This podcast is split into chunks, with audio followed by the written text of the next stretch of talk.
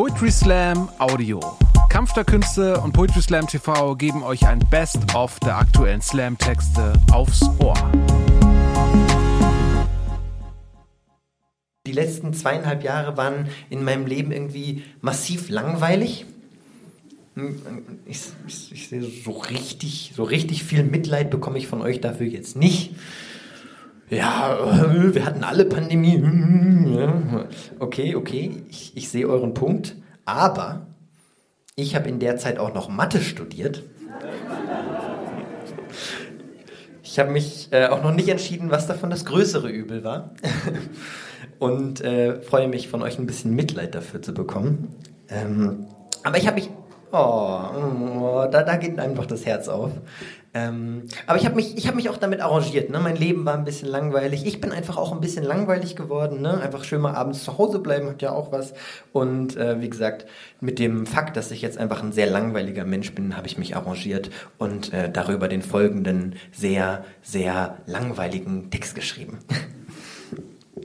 Dieser Text ist so interessant wie ein Informatiker, der gerne mehr alleine wäre er ist geschliffen wie ein Stein im Meer, er ist rund wie eine Kugel, die nirgendwo aneckt, wie ein zahmer Pyromane, der nur Streichhölzer in Brand steckt, denn jede Silbe im Text, die durch Schrille das Netz der Stille zerfetzt, ist mir verhasst wie die Milben im Bett. Und wenn Vokale klingen, als würden Kahle finden, wie Wale singen, will ich frustriert in Vulkane springen und bei schlechtem Wortklang bin ich kein Sportsmann, sondern drohe im Fortgang mir selbst den Mord an, denn es lässt mich nicht mehr allein. Ist ein Mehrfachreim nicht sehr astrein, das zieht mich runter wie die Schwerkraft Stein, überschreitet die Grenze wie die Wehrmacht den Rhein.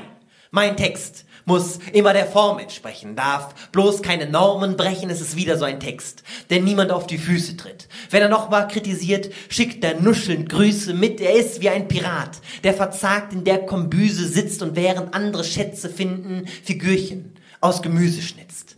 Dieser Text fühlt sich wohl und ist beheimatet in Reimschemen, am Schluss eine zahnlose Moral, könnte einrahmen und mit heimnehmen. Dieser Text passt ins Muster er ist klein, still, aber nicht kontrovers, weil er das gar nicht sein will.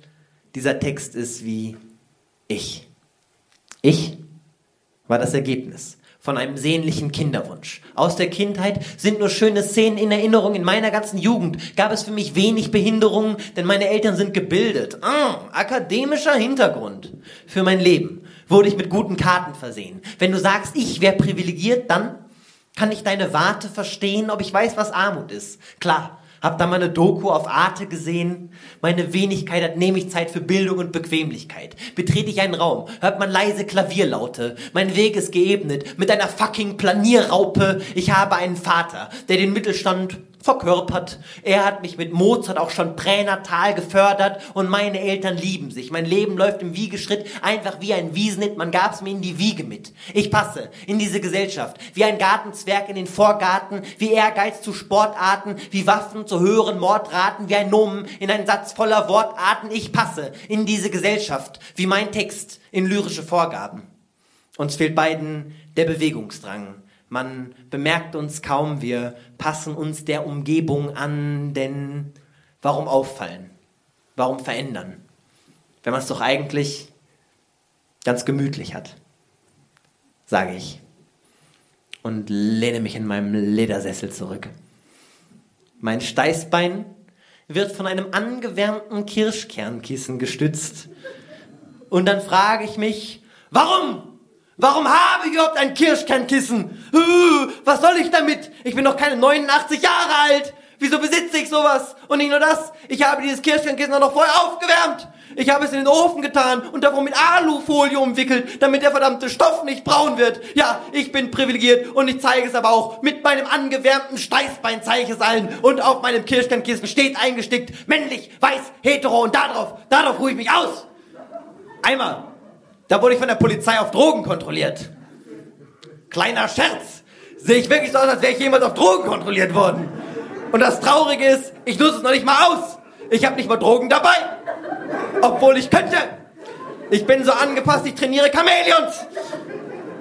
Und dann denke ich mir, Mensch Julius, Du hast doch eigentlich eine politische Meinung. Du hältst dich doch eigentlich für grundsätzlich empathiefähig. Du stehst sogar regelmäßig auf Bühnen. Warum nutzt du deine privilegierte Position nicht aus, um zu versuchen, die Welt ein bisschen besser zu machen? Und ich schreibe einen wütenden Text, in dem es darum geht, dass die privilegierten Schichten mehr an die Gesellschaft zurückgeben sollten. Und dann werfe ich den Text in den Müll.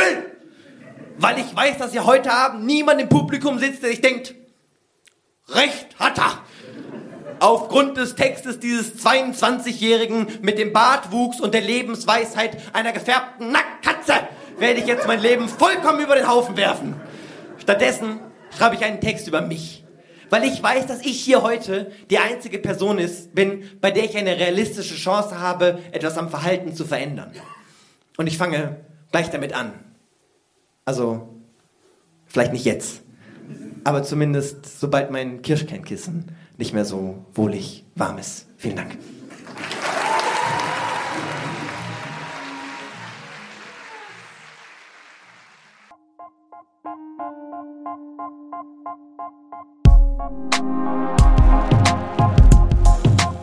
Danke fürs Zuhören.